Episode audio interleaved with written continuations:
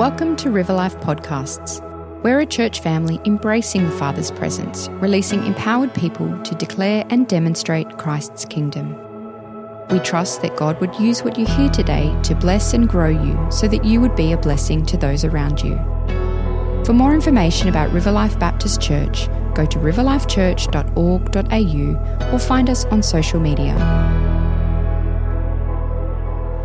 Um, we're talking about uh, the spirit of Christmas, and today we're talking about um, the spirit of giving. Actually, Pastor Grant, in his, uh, just when he was talking about the offering just then, summed up absolutely beautifully that God is the God who gives. Um, and uh, I'm acutely aware of the distance between me and God when I get to Christmas. I love Christmas, but in my family, I'm the kind of the Grinchy one, which I, I, I don't want to take on board for reasons which we'll get to later in the message. But Um, I don't think that pets are a good Christmas present. Penny and the rest of the family would disagree with me on that, and that makes me grinchy, as it turns out. Um, I don't know how I feel about it because, uh, maybe call it miraculous, maybe call it the work of the enemy, but someone on our street last night had a kitten dropped off at their front door by an anonymous person. And the response in my heart was, that's rough. The response for everyone else sitting on the couch having uh, watching T V was, why couldn't it have been our house? So there was a Christmas miracle. Someone gave uh, a cat to someone this week in our, in our street. But uh, what I do love about Christmas is I love watching uh, as people just celebrate time together with family. I love observing just what happens when, uh, when people come together for something that's beyond themselves. Uh, and I think as we come to the time of Christmas, we're all acutely aware that there's something bigger than ourselves going on. Uh, and, and in our expression of it, it's great when we experience that, but even we feel the lack of it when it's not there in our lives. And as I was thinking about Christmas and this whole idea of giving and what it looked like for Jesus to come, you know, I was reflecting on our character as Australians, and there's a certain level of generosity built into our D N A. As I was reflecting on it, as I actually Googled, How would how does the rest of the world define Aussies? I found a really interesting list of characteristics. Unsurprisingly, mateship. Unsurprisingly, egalitarianism, uh, being authentic, being optimistic, being humble, being informal, easygoing, um, being funny, having a certain level of common sense. In fact, as it turns out, Australia is number four in the globe in terms of nations, uh, in terms of generosity. Did you know that? In terms of giving to charitable causes and, and volunteering, Australia is number four in the world. Which is, I thought was like, well, there you go. Look at us go. Well done. Go team. Go team. In fact, I've been reading this really interesting book about the settlers of this part of Brisbane uh, right back in the eighteen sixties. And generosity was marked then in the community as people settled farms and that kind of stuff, where uh, there was a, a whole bunch of people who came in to clear all the rocks out of the river just over the rise here, and the local community just rallied around them, gave them places to stay, gave them food. There was this extension of generosity, the people who were coming to just do the work locally. In fact, when the Oxley uh, train station station master got into a, a bit of a legal battle in the eighteen seventies, the whole community rallied around to provide food and resources for his family while he went through this hard time. And I think back even in recent days, we've seen the flood and the way that our community has just rallied around. There's something in our D N A that just speaks to the generosity of heart, the generosity of spirit. It's who we are. And I think about that, and I think about that in the context of what we read in Scripture about the kingdom of God and, and the work of the Holy Spirit because of Jesus coming on that very first Christmas. And I think, wow, what would it look like for the kingdom to get a hold of what's already been built into us? What would it look like? What does it look like already? What have we already seen happening as the indications of what it looks like for the Holy Spirit to start to activate what's been put into us in our culture to start to be a supernatural kingdom expression of His work? As we've been talking about, uh, as John started off last week, um, we're talking about the spirit of Christmas, and we're not just talking about, you know, The, uh, the vibe that you have when you're sitting at home, um, you know, in the air conditioning with the fire on the T V, eating fruit mince pies and, and chilling out. It's actually all at its heart, Christmas is all about Jesus. He is the one that is central to Christmas, and the spirit of Christmas is really that way that His Holy Spirit works in us and through us to make Him central to this whole season. Christmas is about Jesus and the Holy Spirit's work in our lives to let Jesus be seen to the people around us. John talked last week about peace, uh, peace that comes uh, from the Holy Spirit into our lives because of what Jesus did, His birth, His life, His death, His resurrection and His ascension. And because of that, we can have peace with God. We can have peace in ourselves, and we can have peace with the world around us. So, this week, I'm going to use that kind of framework. It's super helpful to have a think about what giving might look like. So let's step back to that first Christmas. Joseph and Mary, they experience a, a, a miracle. This baby is born to them, and, and the angels come and declare to them that this, this baby that was was conceived miraculously is actually the culmination of hundreds, if not thousands of years of promises of God to step into the world and through His people and for His people and by His people bless the world. That the Creator God stepped in to this world to set everything right. And it wasn't a surprise. It was a surprise the way that He arrived, but it wasn't a surprise that He would come.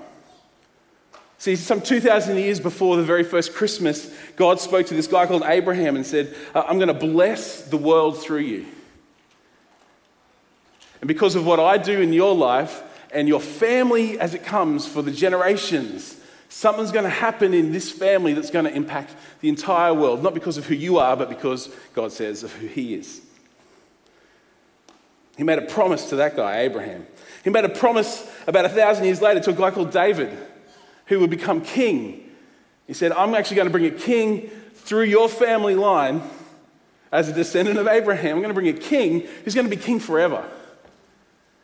And he's going to set up a place where people will find life and freedom and purpose and eternal life in relationship. He spoke through the prophets.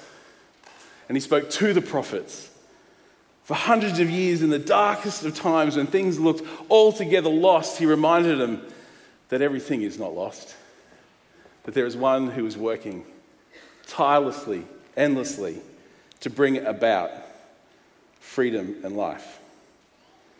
And what I think is really important about all of these moments all the way through is that as God expresses His heart for us, his, his desire to bless, to pour out onto humanity His goodness and mercy, His life, His invitation to salvation. What I think is really powerful is that God doesn't expect anything from us to start with. He doesn't expect us to do anything. You see, uh, it, to the ancient world for Abraham and for David and even at the time of Jesus, the, the picture of the God or the, the ruler was not one who would come and do something for you, but they were the person that you had to do something for. That be it the king or the, the, the God, you would have to work hard to provide for them. You would spend your effort to create food and wealth and you would give it to them to serve them. There's an expectation that we would work for the overlord, be it God or king.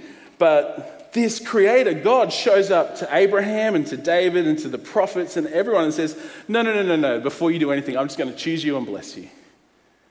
Which is entirely radical in the world at the time. It introduced a concept which was foreign to so many people that this God is different to other gods because He is a generous God.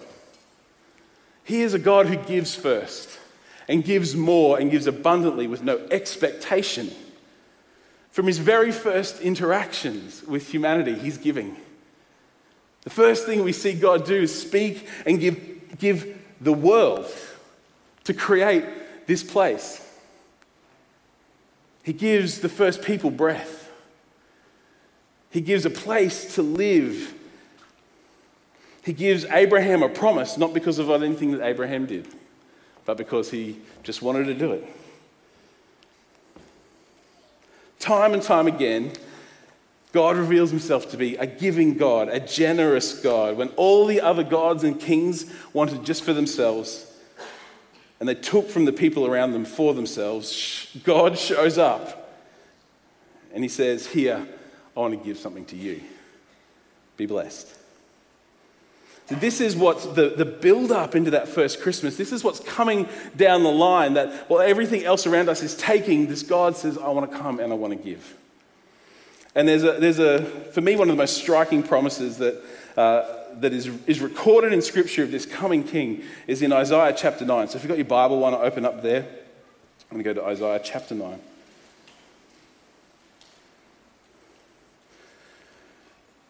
And it's a, a really amazing passage, but I just want to pick up a little bit of it. And there's a beautiful prophetic word about light coming into the darkness and all of this kind of stuff, but I want to pick up in verse six. And this is part of the promise that Isaiah receives from God for what is to come. And he says this, for to us a child is born, to us a son is given, and the government shall be upon his shoulder, and his name shall be called Wonderful Counselor, Mighty God, Everlasting Father, Prince of Peace. Of the increase of his government and of peace there will be no end. On the throne of David and over his kingdom, to establish it and to uphold it with justice and with righteousness from this time forth and forevermore. The zeal of the Lord of hosts will do this. Let's just have a look at that for a second. Like, it's all giving language, this promise of someone who'll come into the darkness to bring light. For to us, a child is born. Children are born all the time, but this one's different, is born to us. This one is a son that is given. And then all the things, all the names that Isaiah is inspired by the Lord to give to this coming son, this coming child, this coming one, they're all others focused. He'll be a wonderful counselor. You need someone else to counsel, to give wisdom and input to. He'll be a mighty God. He needs to be strong for someone else. He will be a father. He will be the Prince of Peace. Fathers create a place for others to feel safe. The Prince of Peace needs there to be people around that he can create a place of peace to enjoy. He will govern with justice and righteousness. If there's just you, if there's no one else, then you don't need justice. But this is the giving God. This is the promise, the coming King. And so if the spirit of Christmas reflects the spirit of God who comes to us, then his nature, this foundational character trait of God, his generosity, well, it comes to us as well. That's the that's the, the foundation piece. This is who God is, and this is what he's doing when he comes to us at Christmas. But then that, that requires from us then a response. See, God gives us a revelation of him. Even the fact that we know who he is is a gift from him. And that reco- requires us to start to engage with that. See, it's not just knowing it, it's also about applying it. So, uh, a very wise person said to me recently, we fool ourselves if we think insight equals wisdom. We might learn something new, but if we don't do anything with it, it actually doesn't change our lives. It's not wisdom, it's just more information. So we can know that God is a giving God, but unless it changes something in the, inside of us, then it's just information. It should impact our lives. If this is who he is, and this is what he's doing in the world, and we want to be in relationship with him, then maybe this has an implication on what life looks like for us. As Grant read out just before, for God so loved the world that he gave. He gave his only son. He gives. God is a giving God, and Jesus is the gift that keeps on giving. So we can accept that gift. We can be thankful for that gift. We can kind of echo what, what Paul writes in Second Corinthians, that we say, thanks be to God for his inexpressible gift. This is the beauty of God, is that he, for no apparent reason, when we were the worst of sinners, as Paul writes, he gave. He stepped in. He presented himself to us. This is part of the inward journey that we have to start to wrestle with. Because if this is true, then we have to start to look at ourselves with the same generosity that God looks at us with.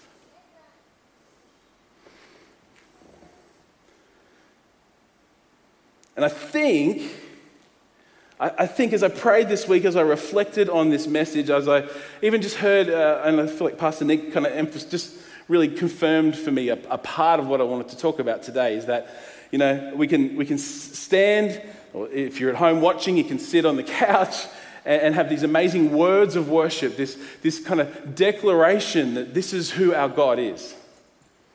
And we can say then, as a result, we should be giving. We should be inviting, we should be giving our time and our affection and our, we should go, we should tell others like God did to us, we should do that for others. But there's a bit in the middle, which I think is part of the barrier which stops us doing those things, which is we haven't had the inward journey of God's generosity actually impacting us and our identity, our picture of ourselves. I think that our struggles with generosity sit mainly in this section. When this journey is unresolved internally, then it becomes a barrier for us being generous to others. So I um, I had the absolute privilege of going and leading the Girls Brigade Juniors through uh, a session on who is Jesus. And I came up with this amazing um, acronym, which I didn't, I found online, and I adapted it because I didn't quite like their theology, but the idea was great. Um, and in the midst of that, I showed them a painting. I showed them a painting which at the time of its uh, most recent sale was, it set a record for the most expensive painting ever sold at market. It went for one hundred ten million US dollars, and this is the painting, if we have it. We have the painting. Right. one hundred ten million dollars. So it's quite large, it's a, it's a big piece. And uh, as, all, as I'm kind of picking up in the room right now, uh, same as the Girls Brigaders, they're like, what? I made them guess how much it was sold for, and I think we got up to just over a couple hundred dollars. And then when I told them, they're like, uh, that doesn't even make sense. uh, it's it's by a, a New York artist called Basquiat from the eighties. Uh, my my children love him. They get T-shirts with not that picture, but other pictures on it. But the point is this. Something is worth what someone is willing to pay for it. So you might look at that and go, it's probably about, if we hit fifty dollars in materials, I'd be shocked. So I'd happily reimburse you for your expenses, but that's about it. But someone looks at that and understands what's going on around it and knows its value because of more than just its aesthetic look and says, I value that. I'll pay one hundred ten million US dollars for that. Not pretty, not perfect, but there's beauty in the eye of the beholder. And part of the inward journey is for us to come to grips with the fact that when God looks at you and me, warts and all, gold and rubbish, he says, oh, that's worth paying for. In fact, it's worth giving my own life, says Jesus. So you're worth what someone's willing to pay for you, and Jesus is willing to pay his life for you. So the, the the confronting part of that is that when we live below that, and I'm guilty of this, and this is part of what the Lord's been working on me in the last few months, is when I, believe, when I live below the truth that I am worth Jesus' life to be saved, then there's a blockage in the life of Jesus working in me and through me. And when, while we don't have this resolve, while we are stuck in between in this place, I think, man, the, the desires and the purposes of Jesus to work in us and through us get stopped. Get locked down because what we end up being, instead of being children of God, which is what he calls us and what we are. If you read uh, the first letter of John, it's amazing. He talks about who we are. If we don't get that, then we get stuck as orphans.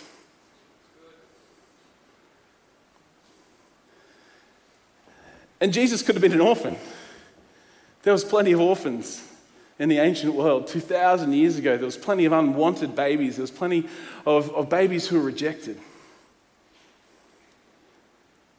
But Jesus himself said to his followers at the end of John's Gospel in chapter fourteen, and he makes his point so powerfully. He says, I will not leave you as orphans, but I will come to you. I will not leave you on your own. I will come to you. The world won't see me for much longer, but you will. Because I live, also you will live. There's this part of reflecting the, the giving nature of God, the generosity of our Lord, that comes from knowing that we belong. Orphans, by and large, have very little material wealth. Unless the Batman. Bruce Wayne was an orphan and had lots of money. But by and large, most orphans don't. Have no means.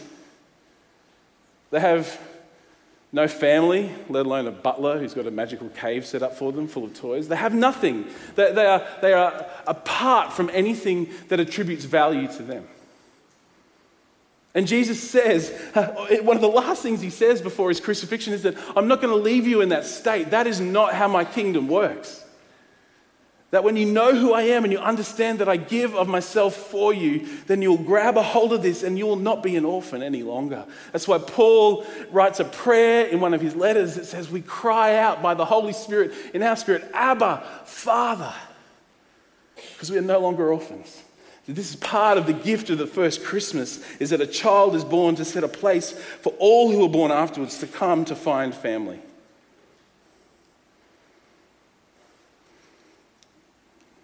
And if you ask anyone who's done any work in Christian orphanages, and I've got some good friends who've spent time in Mozambique in orphanages, when Jesus is at the center, those kids, don't, they're not orphans. They may not have much, but they're not orphans. And I know plenty of people who've got everything that they could ever possibly want who are completely orphans. Because an orphan is actually a state of our heart. It's a state of lack, because we haven't really grasped the fact that our God is a giving God and gives us value. He gives us worth. And my prayer for us today in this, this place right before Christmas twenty twenty-three is that we leave aside our orphan thinking and our orphan spirits, and we find life in him. I'd like to just to pray for us in this moment about this. It's not quite the end. Hang in there. But if you bow your head, I just feel like there's just a, a moment to pray into this.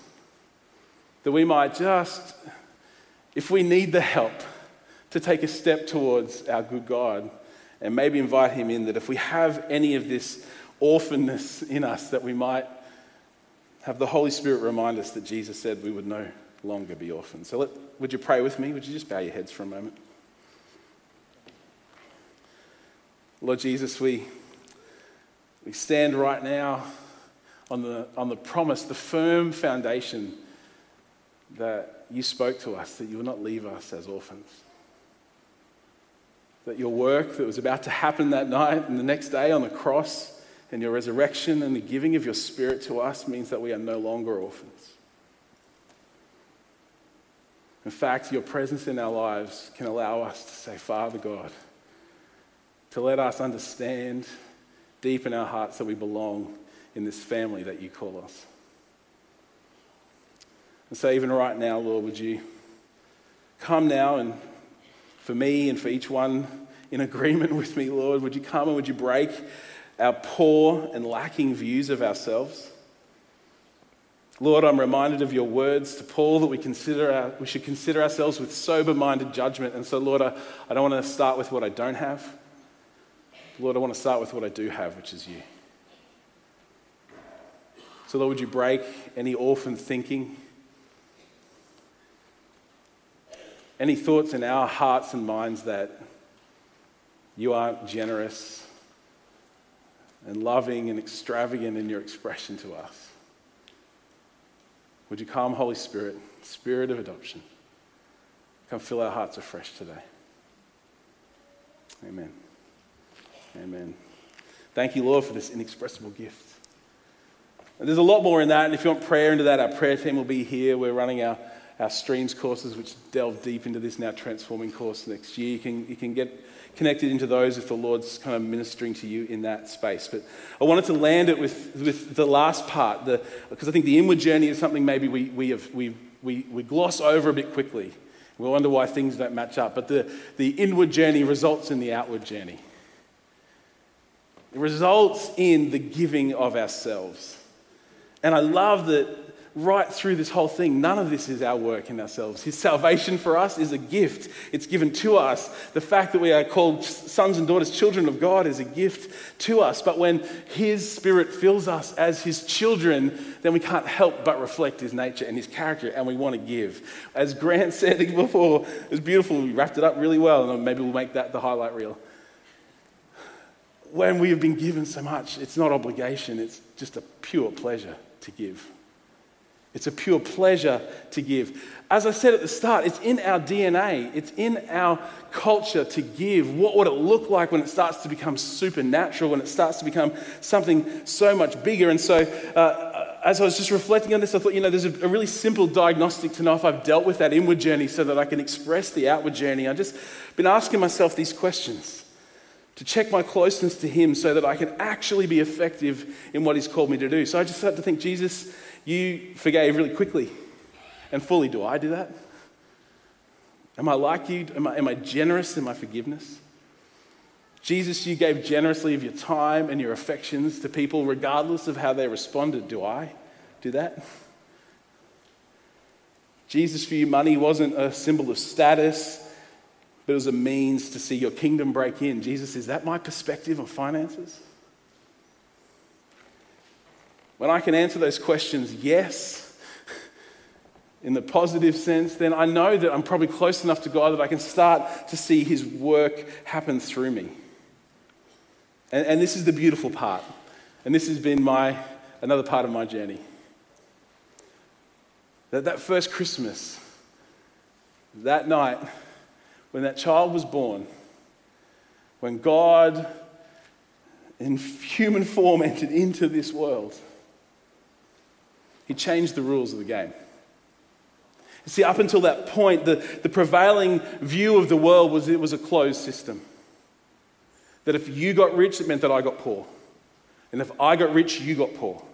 If I got honor and prestige, then you lost it. It was a closed system.